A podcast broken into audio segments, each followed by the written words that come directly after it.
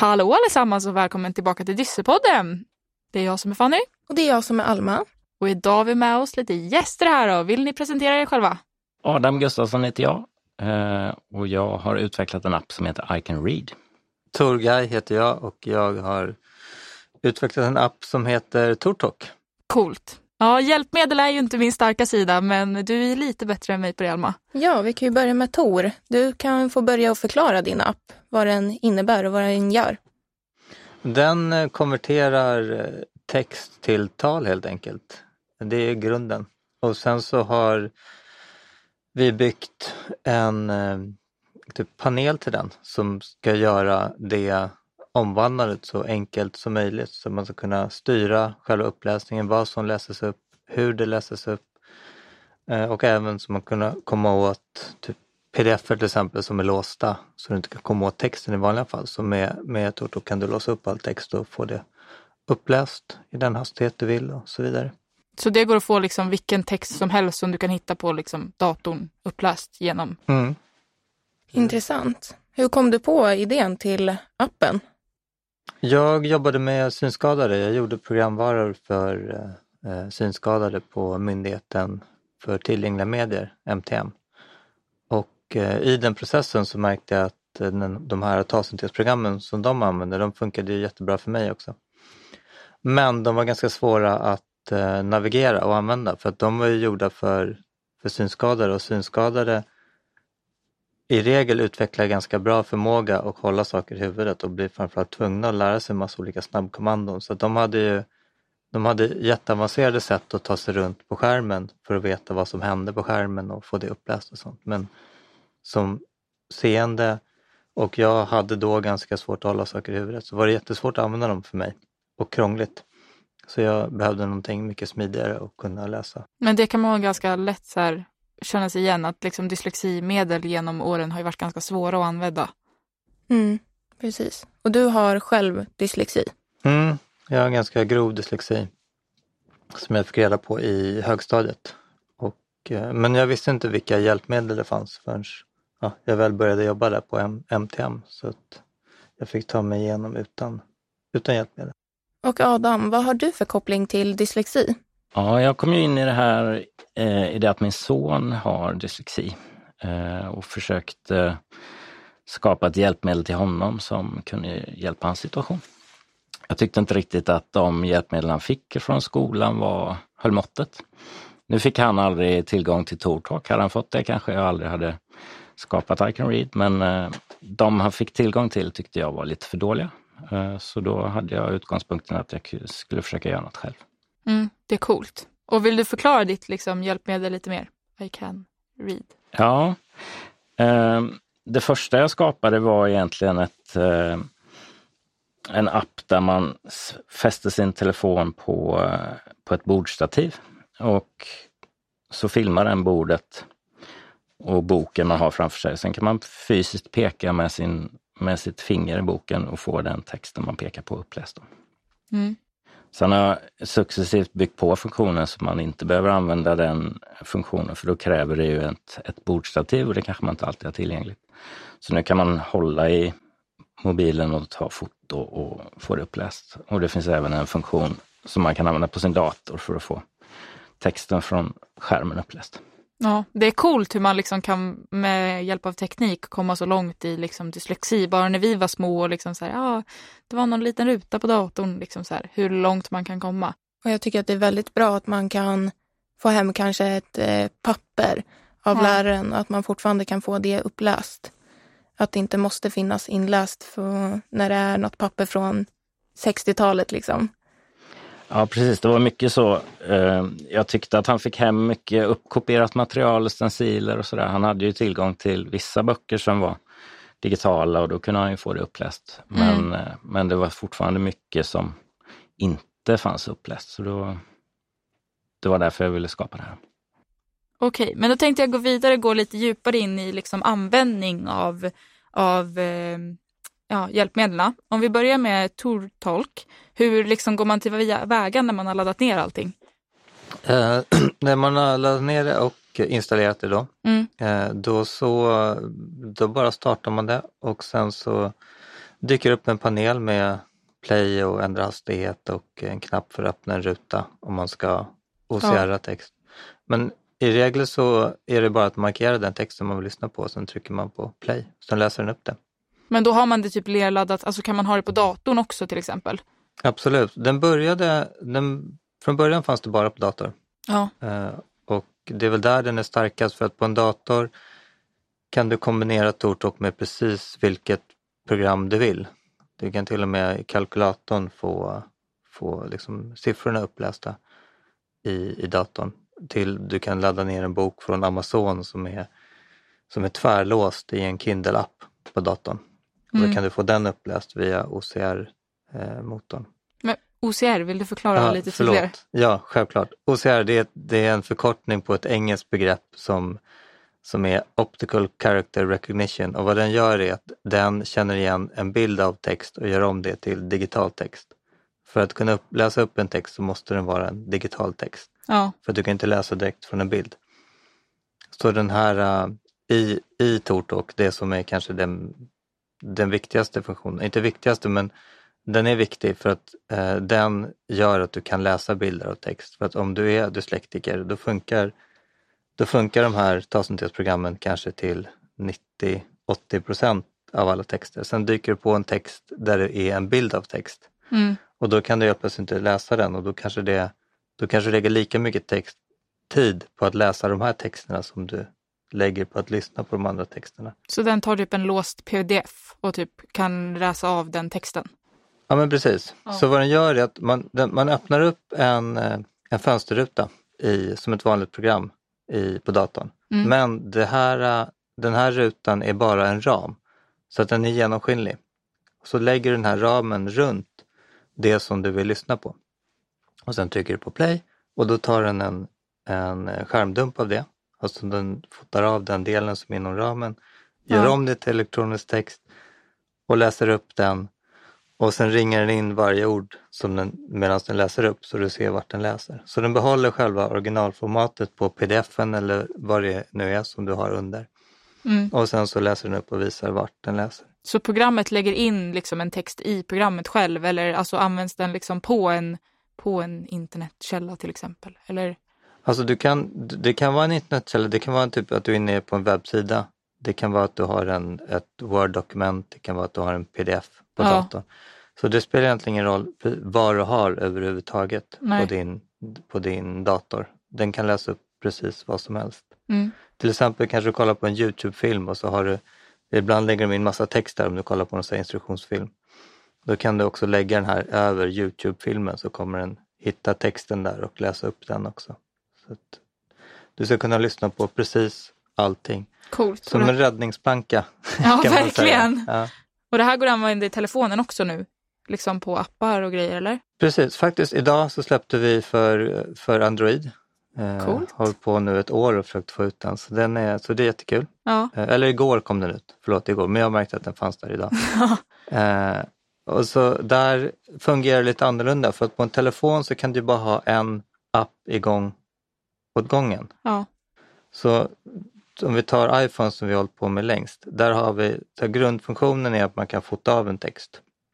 Så du kan hålla den över en, över en bok, fota, då tar den ett kort och så kan du liksom få den uppläst. Då behåller den originalformatet av, av boken och sen kan du välja vart på sidan du vill läsa och sen markerar den vart den läser. Och så kan du ta 50 bilder om du vill och sen trycka på play, stoppa den i fickan så kommer den liksom läsa upp alla sidor åt dig.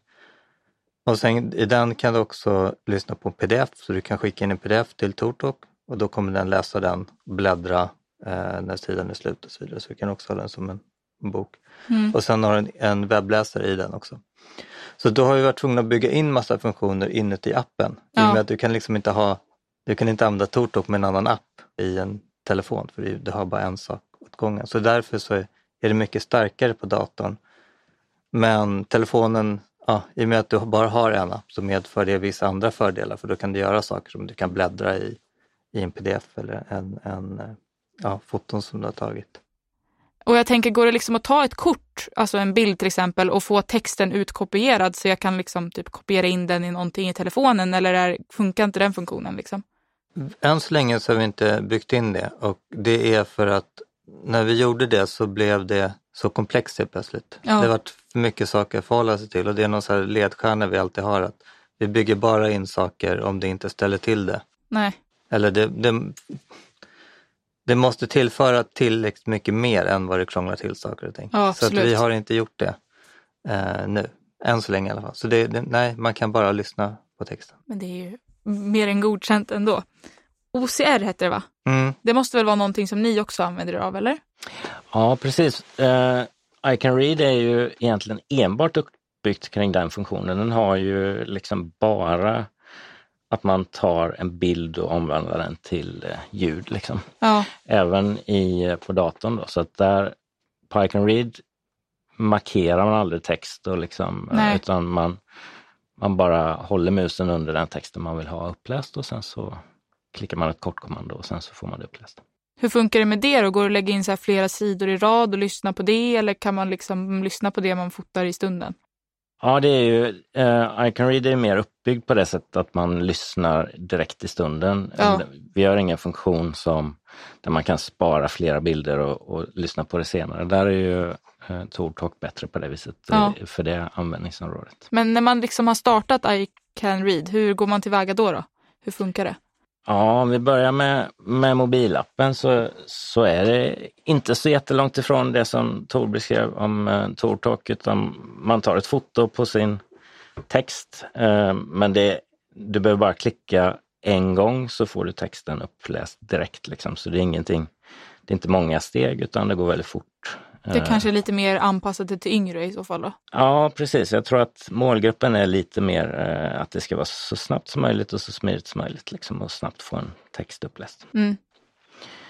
Och eh, Sen finns ju den här funktionen med att sätta sin mobil i ett stativ då och den, är ju, den tror jag vi är unika på på marknaden om man säger så, att, den, att man kan peka rent fysiskt i sin bok. Att man liksom bara, då använder man ju nästan inte mobilen överhuvudtaget efter man har ställt den i sitt stativ så står den bara där helt passiv och när du vill ha någonting läst så pekar du på texten och du kan välja att läsa texten själv om du vill det men sen kanske du blir lite trött i huvudet och så klickar du på, eh, pekar du bara på texten så får du den uppläst. Då är det smidigt att följa med i liksom en bok samtidigt också. Ja, precis. Eh, och även när det är liksom, när man verkligen vill koncentrera sig och inte bli störd av mobilen. Man kanske får en massa notifikationer i mobilen och sådär. Det är inte det bästa när man ska plugga kanske. Nej. Så att, eh, lite så tänkte vi också när vi gjorde det. Och den här appen, eller båda apparna, är de tillgängliga för alla eller är det dyslektiker eller hur ser det ut? Uh, jag har ju precis lanserat I can read i somras, så att, eh, men den är ju tillgänglig för alla men eh, den är ju en betal app som man måste betala för att använda den. Man kan prova den gratis men eh, sen kostar det per månad. Går det att få den genom skolan än så länge eller har vi inte kommit så långt i utvecklingen? Nej, det, vi har inte sålt den än så länge till några skolor men vi Nej. skulle ju gärna vilja den naturligtvis. Den här Mm. välbehövlig i, i skolan. Hur är det hos er då? På TorTalk? Eh, jo, det, den är ju egentligen för vem som helst som vill använda den, men det är ju de som har någon läsårighet oftast som det, som det är aktuellt för. Ja. Eh, jag vet att vissa använder den för att de kan göra, kan göra andra saker samtidigt. Och jag vet att jag har en person som jobbat en del med som jobbar så extremt hårt så att när hon åker hem på kvällarna, hon bor i England och då åker hon en timme med pendeltåg varje dag, Mm. så är hennes ögon helt slut. Så då brukar hon använda TorTalk för att lyssna på text. Men annars så är det generellt de som har lässvårigheter eller koncentrationssvårigheter som använder det. Mm. Och det går att få tag i genom skolan eller är det bara privat liksom? Nej, men vi har några skolor som har det. Eh, oftast så är det universitet som, som, och, och högskolor och eh, typ yrkeshögskolor. Mm. Där, där, och då, där har de ofta köpt in det så att vem som helst kan använda det. Så att om man läser på universitetsnivå så troligtvis så har det universitetet eh, TorTalk. Eh, även om det finns vissa undantag. Mm. Eh, Och sen så kan man också skaffa det privat. Man kan prenumerera på det eller man kan köpa, köpa den. som en engångsgrej. Ja, det är jättebra att liksom alla kan få tillgång till, till det här för att även om man inte har dyslexi kan man ju ha läs och skrivsvårigheter eller något annat som liksom man vill ha hjälp med inläsning. Eh, språk då? Finns det på flera språk? Ska vi börja med I can read? Ja, det gör det verkligen och jag har ju egentligen redan från början tänkt mig att försöka sälja till hela världen. Den fungerar på, jag tror det är närmare 60 språk. Så att den, Oj, eh, coolt. den funkar på nästan alla språk. Så Ja. att, eh, och det, man behöver inte själv ställa in vilket språk man vill ha det uppläst utan den känner igen vad texten är på för språk och så läser den det på, den, på det språket. Coolt. Hur är det att se då på Tour Talk? Vi har, det var roligt hur du säger. Ja, jag, vet, jag vet inte hur man uttalar det. Liksom. Tor, Nej men det där är bra. Ja, Ja. Ja. Nej, men det, det ger en klang till det Ja, precis. Det blir lite speciellt. Ehm, förlåt, vad var frågan? Språk. Språk, Just ja. det. Går det att få flera språk? Ja, vi har 20 språk. Ehm, så vi ligger kort 40 jämfört med er där. Det Ehm, finns svagheter och styrkor i båda två. Ja, jo men absolut, verkligen. Många olika sätt. Men så vi har 20 språk, eh, de vanligaste i typ västvärlden kan man säga. Mm. Att det är de. Och sen har vi, har vi det på 60 olika röster så att du kan, typ, på svenska har vi tre olika röster. Och läser man på engelska då har vi, jag vet inte hur många det är, men för då har du australiensiska, sydafrikanska, brittiska engelska, Mm. engelsk, eller amerikansk engelska och så vidare. Eh, och sen, ja. Så 20 språk där. Det är ju väldigt bra att det är många olika röster eftersom att just jag har ju problem med S-ljuden och tycker att det är superjobbigt att höra på. Och då är det ju bra att man kan välja mellan många olika så man inte behöver sitta och lyssna på någon med svåra S-ljud till exempel. Ja, men jag tycker också liksom att eh, i många andra liksom, hjälpmedel som finns så är det ofta väldigt så här, liksom, per ord. Att det är liksom att kan vi och det blir liksom ingen flyt i, i lösningen och det är nog det som så här, ja, men, stoppar oss dyslektiker och andra människor att använda talsyntes för att det blir liksom inte Ja, men det blir inte som att någon läser på riktigt eller naturligt på samma sätt. Nej, precis. Och det tror jag att, det, att man ska ge det en chans till om man har provat för några år sedan. För att rösterna har blivit väldigt, väldigt mycket mer naturliga de sista åren. Ja. Så att nu hör man nästan inte skillnad på att det är en person eller om det är en talsyntes som läser. Men det är liksom robotar som läser för, alltså för era tjänster, utan det är inte någon som har läst in massa ord. Det är ju baserat på en, en mänsklig röst men det är ju en, en robotröst. Men den, man, man kan nästan inte höra skillnad. Nej, och det är samma sak åt er. Ja, alltså vissa meningar som den läser upp kommer vara nästan identiska med det som någon har läst in. Ja, Alltså, men du har tagit skådespelare som har läst in manus och sen har man liksom klippt, klippt ner till små, små ljudsegment. okej. För typ Och- varje bokstav då eller? Nå, kanske för stavelser. Jag är ingen språkteknolog så jag kan säga fel här, men de minsta, alltså minsta sättet du kan dela upp och Ja. koppla till bokstäver. För att sen så kommer ett nytt ord och då tar de de här grejerna som de har klippt isär, limmar ihop dem till ett nytt ord. Så det kommer ändå från mänskliga röster i början? Precis. Så det är mänskliga röster du har men sen är det en robot som liksom slänger ihop det i rätt ordning. Jaha. Och därför kan det bli ganska konstigt ibland. Eh, Det kan bli helt fel betoningar och sånt där. Vissa ord kan låta jättekonstiga. Ja, Men det schyssta är att nästa gång du hör exakt samma ord så låter det konstigt på samma sätt. Så att sen när du har hört det tre gånger då kanske du inte ens tänker på det. då Du blir det vårt det nya normala liksom. Ja, precis. Och vi behöver inte prata så för det, den sakens skull utan det kan vi skilja på. Vi, vi, ja. Mm. Så att, ehm, ja, så det, är- det är riktiga, riktiga röster i botten och sen så kli- klipps isär och sen limmas ihop. Mm. Lite snabbt också tänkte vi gå in på uppspelningshastighet. För det är ju någonting som kan vara ganska känsligt att så här, vissa vill att det ska gå fortare och vissa vill att det ska gå lite långsammare och sådär. Och om det är svårare texter kanske man vill ha det långsammare. Medan om det är en väldigt lätt text så kan det gå snabbare. Ja, men eller om det är på ett annat språk eller något kanske det vill gå långsammare.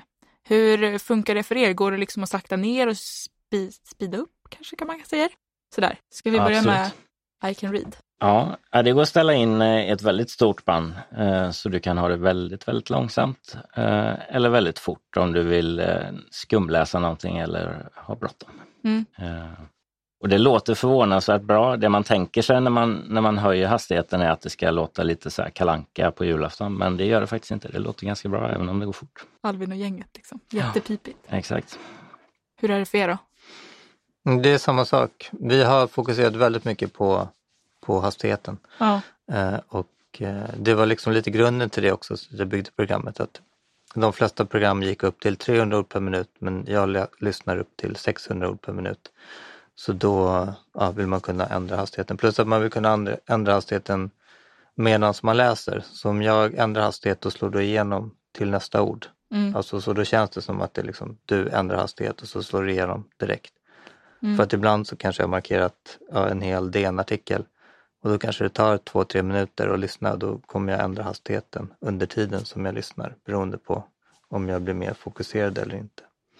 Men när man tänker kring hastighet så vad jag ofta råkar ut för det är att jag träffar eh, folk som jobbar med dyslektiker och då får de för sig att dyslektiker de läser så otroligt långsamt. Då ska de lyssna väldigt långsamt också. Att det typ finns någon korrelation där. Men min uppfattning är snarare, eller inte snarare, det är mer att man, man läser, man kan lyssna i samma hastighet som de andra läser. Mm. Och ju, ju, ju, mer du kommer ner i åldrarna så kan du till och med lyssna snabbare än vad de andra läser för att man har inte utvecklat sin läsprocess riktigt ännu. Så där kommer du kunna lyssna ännu snabbare. Och vi har många personer också som har ADHD, eh, oftast tillsammans med dyslexi eller bara att de har ADHD. Och då kan det vara svårt att fokusera och du blir lätt distraherad av dina tankar eller saker som händer runt omkring dig. Och om du ökar hastigheten på talsyntesen då får du så mycket information i, i ljudet så att du har svårt att skifta fokus till någonting annat. Så då hjälper det den, hastigheten hjälper dig att hålla fokus på själva texten.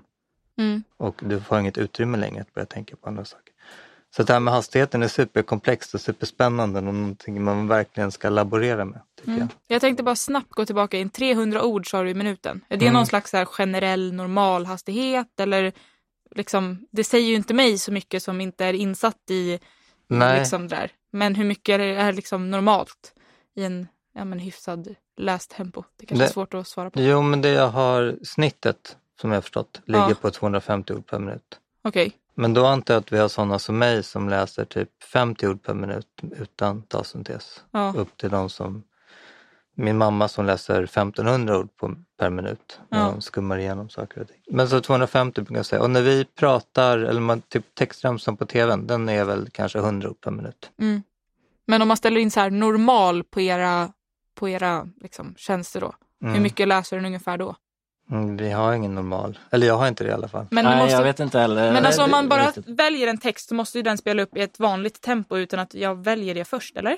Ja, från början så låter det ungefär som en, en människa som läser. Liksom. En, ja. en vanlig person. Och det blir någonstans där i snittet? Ja. ja hyfsat kanske. Ja, men jag antar det. Vi har ju från, från 5 till 40 i hastighet. Så vi har ingen, vi har ingen, så ibland har vi så här normal, långsam, jättelångsamt. Nej, men jag tänker liksom att så här, ja, när, du, när du tar den här texten och trycker på play, då kommer den ju spela efter det standardinläget, standardläget eller vad man ska vilja säga. Ja, okej, okay. som det är just den första gången man installerat det? Ja, precis. Ja, just det. Ja, men då är det precis som Adam sa, typ sam, samma. Kanske mm. lite snabbare. Mm. Uh, men så fort, så fort du har ändrat och du startar upp den igen, då har den kommit ihåg dina inställningar så ja. då kör den ju därifrån. Yes. Men vad ska vi kolla mer på då? De största skillnaderna i era appar? Vad har ni där? Ja, men det var väl som vi var lite inne på då, att, att Read kanske har en lite lägre åldersmålgrupp. Att den är kanske lite mer anpassad för yngre barn i, i skolåldern jämfört med att Tortalk mer fokuserar på universitetsstudier. Och sådär. Eh, kanske lite lättare att komma igång med, man kan använda sin egen mobil eh, och bara öppna upp den i en webbläsare så det är ingenting man behöver installera eller sådär. Eh, så att det är väldigt enkelt att komma igång med iCanRead. Det är väl en, en skillnad kanske.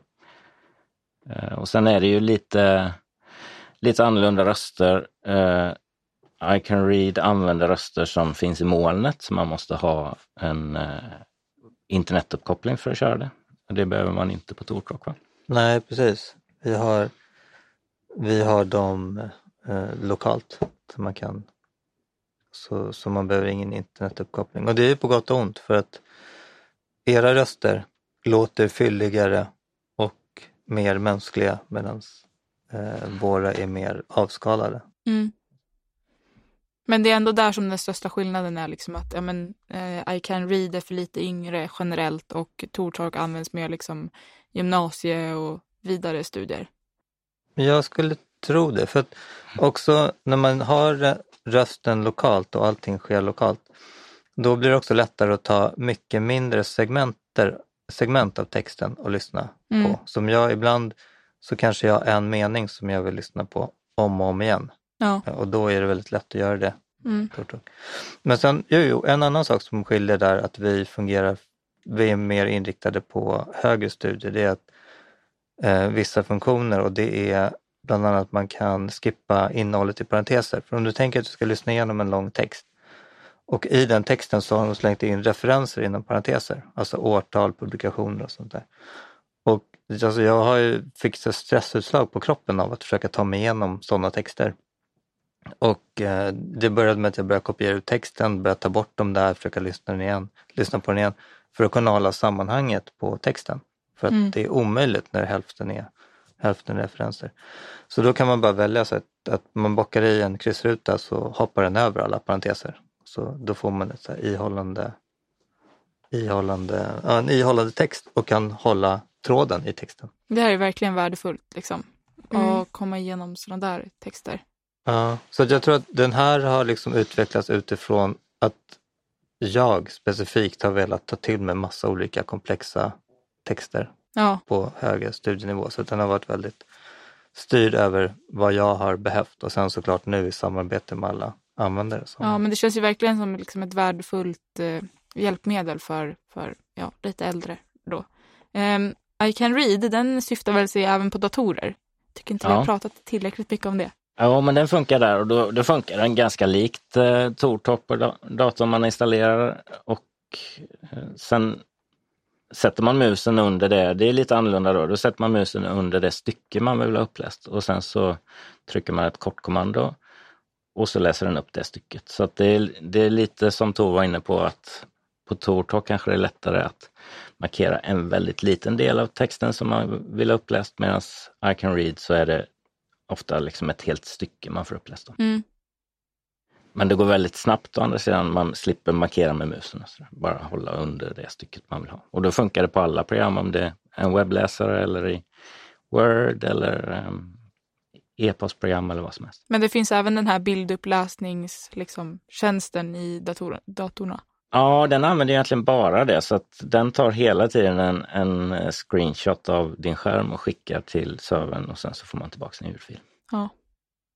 Men om vi ska gå tillbaka lite, som vi sa tidigare, du Tor har själv dyslexi och Mm. har pluggat på väldigt hög nivå.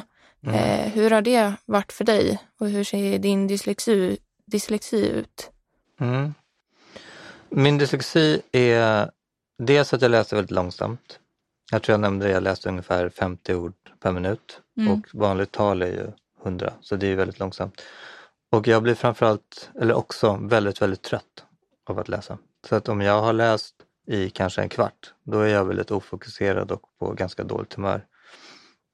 Eh, så att och då blir det också, alltså alla mina resurser går åt till själva avkodningen. Så då orkar inte jag memorera någonting, jag orkar inte reflektera kring texten och så vidare. Jag vill bara kasta ut boken genom fönstret. Där hamnar jag ganska snabbt. Så när jag pluggade utan talsyntes, då var det, handlade det väldigt mycket om att försöka, ja men först och främst ta till mig så mycket som möjligt på föreläsningarna. Och sen så eh, läsa en stund och sen ta en kort paus och sen läsa lite till. Sen byta ställe. Så om jag var på biblioteket så kanske jag gick till ett fik och sen så kanske jag gick hem och sen så gick jag på ett fik och sen så gick jag till universitetet igen.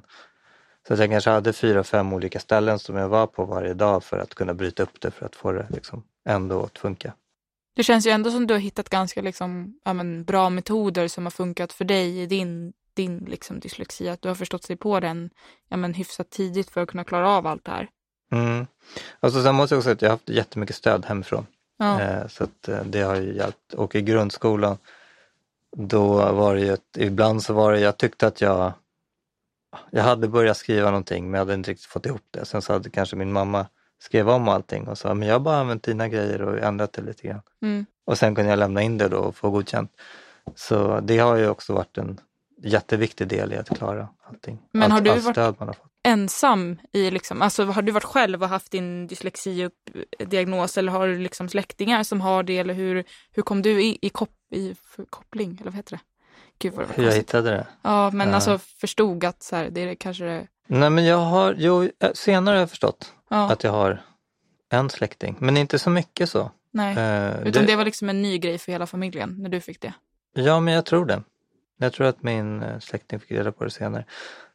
Det var min mamma som bara som kände att det är någonting som inte stämde för att jag var ju normalbegåvad. Alltså jag funkar ju som alla andra, men så fort det kom till det skrivna så funkade det inte. Nej. Så att hon gjorde massa efterforskningar och hittade en person som jag kunde gå till och få en diagnos och sen få gå till en gång i veckan och få ja, specialundervisning. Ja, och eh, du Adam, du har ju en son. Så du har ju lite annan relation till dyslexi. Ja, precis. Jag kan känna ibland att, vi, att det dröjde lite för länge innan vi som föräldrar förstod att, att det var dyslexi han hade. Liksom. Eh, vi gick och väntade på att, att snart släpper det nog och, och det går ju ändå framåt och han kanske bara är lite sen i sin utveckling och sådär. Eh, men sen fick han en speciallärare som hjälpte honom med, med sin dyslexi och även gjorde olika tester och sådär. Och då, då kunde vi också anpassa mycket i skolan som, som hjälpte honom. Men det där är jätteintressant för det är verkligen samma sak för mig och med mina föräldrar att de säger liksom nu i efterhand att så här, ja men hade jag vetat tidigare så hade jag kunnat gjort det. Eh, en intressant fråga då är det, det är ditt första barn? Nej, det är mitt tredje barn och, och de två andra som är äldre då, de har inte haft de här problemen. Så att, eh, det kom ju lite som en blixt från klar himmel, men så tror jag ofta det är att, eh, att det Ja, men- inte alla, alla barn i en familj som har dyslexi. Så då, då kanske man är lite oförberedd på det som förälder. Liksom. Mm, absolut. Hur är det med i er släkt då? Finns det liksom mycket dyslexi i bakgrunden eller kom det här som en klar blixt från himlen? Ja, nej, jag känner inte till att det är någon annan i, i min släkt som, som har dyslexi, så det, det är lite första. Hur känns det då? Nej, men jag, jag tycker ju det är så tydligt att, att min son är liksom begåvad på väldigt många olika sätt och det handlar väldigt mycket bara om just det här med, med text och avkodning och stavning och sådär. Så Mm. jag är ju oerhört stolt över hur han klarar sig i skolan och så också. Ehm, han, har, han har problem med vissa saker men, men han har inga problem att lära sig och han, han, liksom, eh, han är duktig på jättemånga olika ämnen också. Men vad har du för tips till andra föräldrar? För som du säger att din, ditt barn är normalbegåvad. Och, men det är många som känner som dyslektiker att nej men, jag ligger efter och det är jobbigt med skolan och jag känner mig inte lika duktig som alla andra för man inte kan visa det på samma sätt. Eh, hur gör ni i er familj där för att visa att nej men, det är bara läsningen och skrivningen som tar lite längre tid? Ja, men det, det, är ju, det är ju den svåra biten för det, det påverkar ju hans självkänsla ganska mycket och har gjort under hans uppväxt att hela tiden, som du är inne på, liksom hamna efter i skolan och det tar längre tid för honom och sådär. Liksom. Så man får ju försöka stötta så mycket man kan med, med att han får en bra självbild och förstår sitt eget värde och sådär. Liksom. Men eh, det har varit frustrationer många gånger naturligtvis och han, ja, han har varit ledsen och man har försökt stötta men, men kanske pushat på lite för hårt så, han, så det blir jobbigt för honom. Och sådär, liksom. Hur har det funkat med era liksom, kopplingar till skolan och så? Känner ni att ni har fått den hjälp och stöd ni behöver eller har ni haft en knackig resa där? Ja men det har varit lite olika tycker jag. Eh, han har ju bytt skola under, eh, han har gått på tre olika skolor då och eh, jag tycker ibland att det kan kännas som att man som förälder behöver ligga på lite för mycket. Jag skulle kanske önska att, att det skulle ske av sig självt, att, att de anpassar mer till honom utan att jag som förälder hela tiden behöver ligga på och se till att det händer. Liksom. Men eh, det måste man ju göra. Men, men jag skulle önska att det, att det var liksom självklart att han får göra sina prov muntligt till exempel. och sådär. Eh, och Det känns som att man ofta får påpeka och ligga på och se till att det blir så som förälder. Mm, jag tycker det är fint att du kan dela med dig. Jag tror att det är många som lyssnar som känner igen sig i att så här, det är mycket kämpa, alltså, liksom även som förälder och som, som ja, men, barn eller den, den som lever med diagnosen, även om man är vuxen, som i ditt fall, eller om man är lite yngre. Men eh, Tor, hur såg din skolgång ut? Eh, och hur fick du hjälp från skolan när du hade fått din diagnos och innan? Um, skolan, de förstod inte det här med dyslexi och, uh, ja, och lässvårigheter. För för jag bytte skola ganska många gånger och blev satt i, eller jag blev inte satt i obsklass men de försökte sätta mig några gånger i obsklass. Men antingen så fick min mamma tjata på dem att jag inte skulle vara där eller så fick jag byta skola och sen gick jag om en klass också. Eh, så det var väldigt mycket att jag var ett problem, att jag inte ansträngde mig och att jag inte fattade. Jag var lat, jag var korkad. Så det var typ min skolgång. Och jag kan inte komma ihåg någon lärare som jag kände att den här läraren den såg mig, den kunde förstå mig. Och för jag vet att jag hade, jag hade ändå ganska lätt för matematik och jag tyckte om att bygga saker och så vidare. Jag, var, jag hade väldigt lätt för tekniska grejer. Jag kommer ihåg att jag köpte en dator i England och tog hem den till Sverige så var det inte samma man kunde inte koppla upp den med datorerna i Sverige för vi hade ett annat system. Så då kom jag, öppnade upp den in och skruvade tills jag hittade rätt och fick den att funka. Och sånt. Oj. Och sådana här grejer var ju, alltså, nu efteråt kan jag vara väldigt stolt över vad jag kunde göra då. Men mm. där var det bara att ja, det var inte värt någonting att jag kunde sådana saker utan man skulle kunna man skulle kunna läsa framförallt. Du måste kunna läsa, du måste lära dig läsa. All, all, alla ämnen handlade om läsning. Så att jag var ju dålig i precis varje ämne för att varje ämne handlade om läsning. Alla prov var det massa text som man skulle ta sig igenom. Ja, och det där är ju verkligen liksom ett samhällsproblem med att allt är uppbyggt på text både då och liksom i dagens samhälle. För visst, om det kanske inte är lika stora problem att ha, ha dyslexi i skolan idag, vi som precis har gått ut kan ju liksom relatera till det. Att det finns ju såklart mer liksom, ja, men, fantastiska hjälpmedel som era till exempel och liknande. Men det är ju fortfarande liksom, ja, men, oförståelse och allting kopplat kring sånt här. Att liksom, det är så vanligt och lärare har väldigt tyvärr dålig koll på vad dyslexi innebär och vad det är egentligen. Mm. Och typ så här, ja, men som du säger, att datorer och teknik var din grej. Alltså, typ, dyslektiker är ju ofta väldigt kreativa. Mm. Och så kanske det är i ditt fall, liksom, att ja, men du var väldigt duktig på det tekniska för att det var kul och du byggde upp på det då. Mm. Vilket är coolt. Och jag tycker ju att i Sverige som du säger så har vi kommit väldigt långt men man får ju också titta på resten av världen där de kanske inte alls har gjort det och att, att kunna skapa ett hjälpmedel som kan hjälpa barn i de delarna av världen där det kanske fortfarande ses som att man är korkad när man har dyslexi och att man inte kan och sådär. Liksom. Det känns ju också väldigt bra att kunna vara ett stöd för de barnen som verkligen behöver det, kanske ännu mer än vad svenska barn gör. Ja, verkligen. Ja, men då tänkte jag typ en snabb liksom, sidostickare kan vara hur hjälpmedel såg ut för 30 år sedan när du gick i skolan, för det måste vara enorm skillnad på hur det är idag. Mm. Det fanns inga hjälpmedel på den tiden kan man väl tänka sig. Ja. Eh, men först, alltså, jag började i skolan då för 30 år sedan och gick grundskolan och det var inte först i typ gymnasiet som, jag, som man började förstå att jag behövde lite mer riktad hjälp. Mm. Innan var det, jag också ett utländskt efternamn så att jag fick mycket hjälp med vad är skillnaden mellan faster och moster och så vidare. Ja. Fast jag egentligen visste det men det, som, det, var det, de, det var det de kunde göra på något sätt. De försökte väl göra det de kunde. Mm. Uh, och sen senare så i gymnasiet så när man insåg vad det var, då fanns det inga hjälpmedel i sig men man hade olika sätt att träna uh, dyslexi på. Det var fanns hur många olika sätt som helst. Jag hör folk som ska krypa baklänges och träffa en boll med rumpan som hänger från ett snöre. Alltså så långt gick det i olika träningar. Uh, I mitt fall så var det att jag fick en, en, en liten plastdosa som blinkade och det åkte en, en pappersremsa med uh, olika ord på. Så då skulle jag snabbt säga orden när de dök upp, när de blinkade i den där. Och det, det kanske har hjälpt mig, det är svårt att, att säga. Men, men, men ordet typ... liksom kom upp någonstans och så blinkade det, så skulle du säga det eller vadå? Ja, så skulle jag läsa upp det snabbt. Aha. Och så skulle jag sitta och öva så här för att, för att ja, få upp min läshastighet. Det kanske hjälpte, jag vet faktiskt inte, men inte så mycket.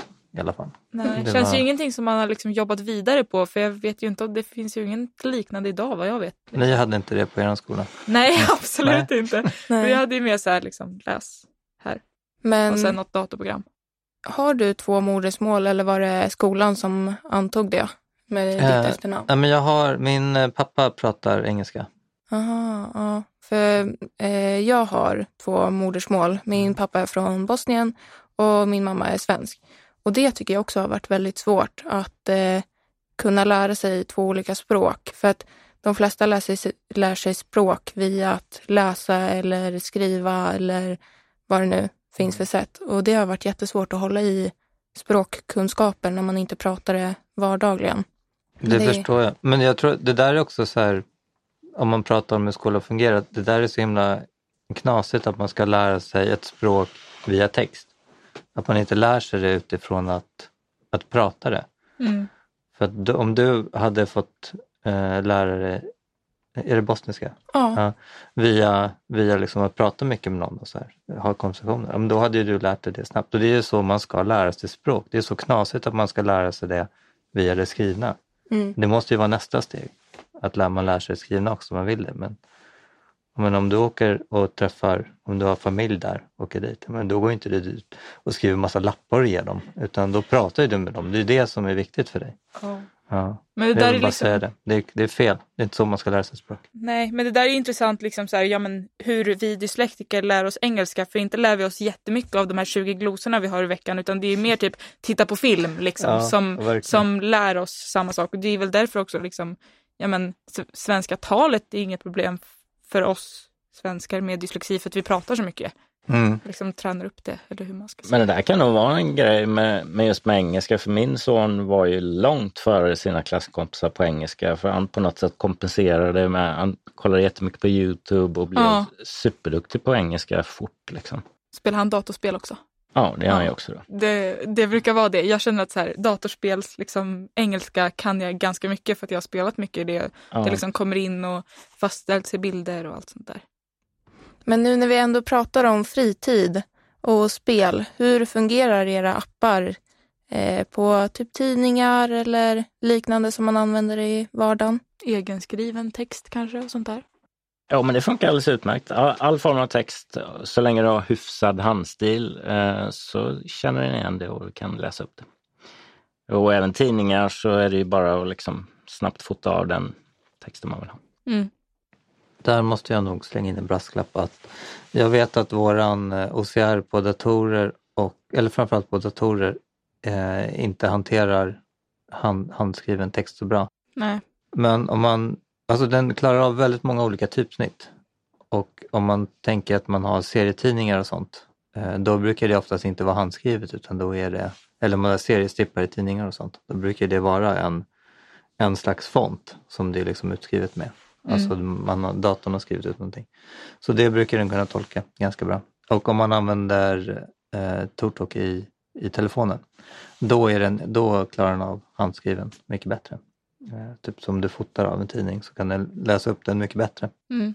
än om du eh, liksom, använder den i, i själva datorn. Intressant. Innan vi avslutar, då, är det något mer ni vill tillägga? Ja, det jag, när det kommer till de hjälpmedlen som vi, både jag och Adam har skapat, så är när vi läser upp text, så själva komponenten som gör att det fungerar för oss dyslektiker, det är ju själva avkodningen, att göra om de här bokstäverna till ljud egentligen, eller göra dem till någonting som betyder någonting. För att när jag kollar på en text då blir jag så här överväldigad för, att jag, överväldigad, för jag kan inte läsa det. Och det, det, är ju, det känns ju väldigt stort men egentligen när jag liksom har på jobbat massor med det så inser jag att det är ju bara själva avkodningen som är svår. Avkodning av text. Så när man läs, väl läser då är det så mycket saker. Du måste ju ha bakgrundskunskap, du måste kunna hålla i minnet det du hör, du måste kunna göra en analys av det du hör och försöka förstå vad det handlar om.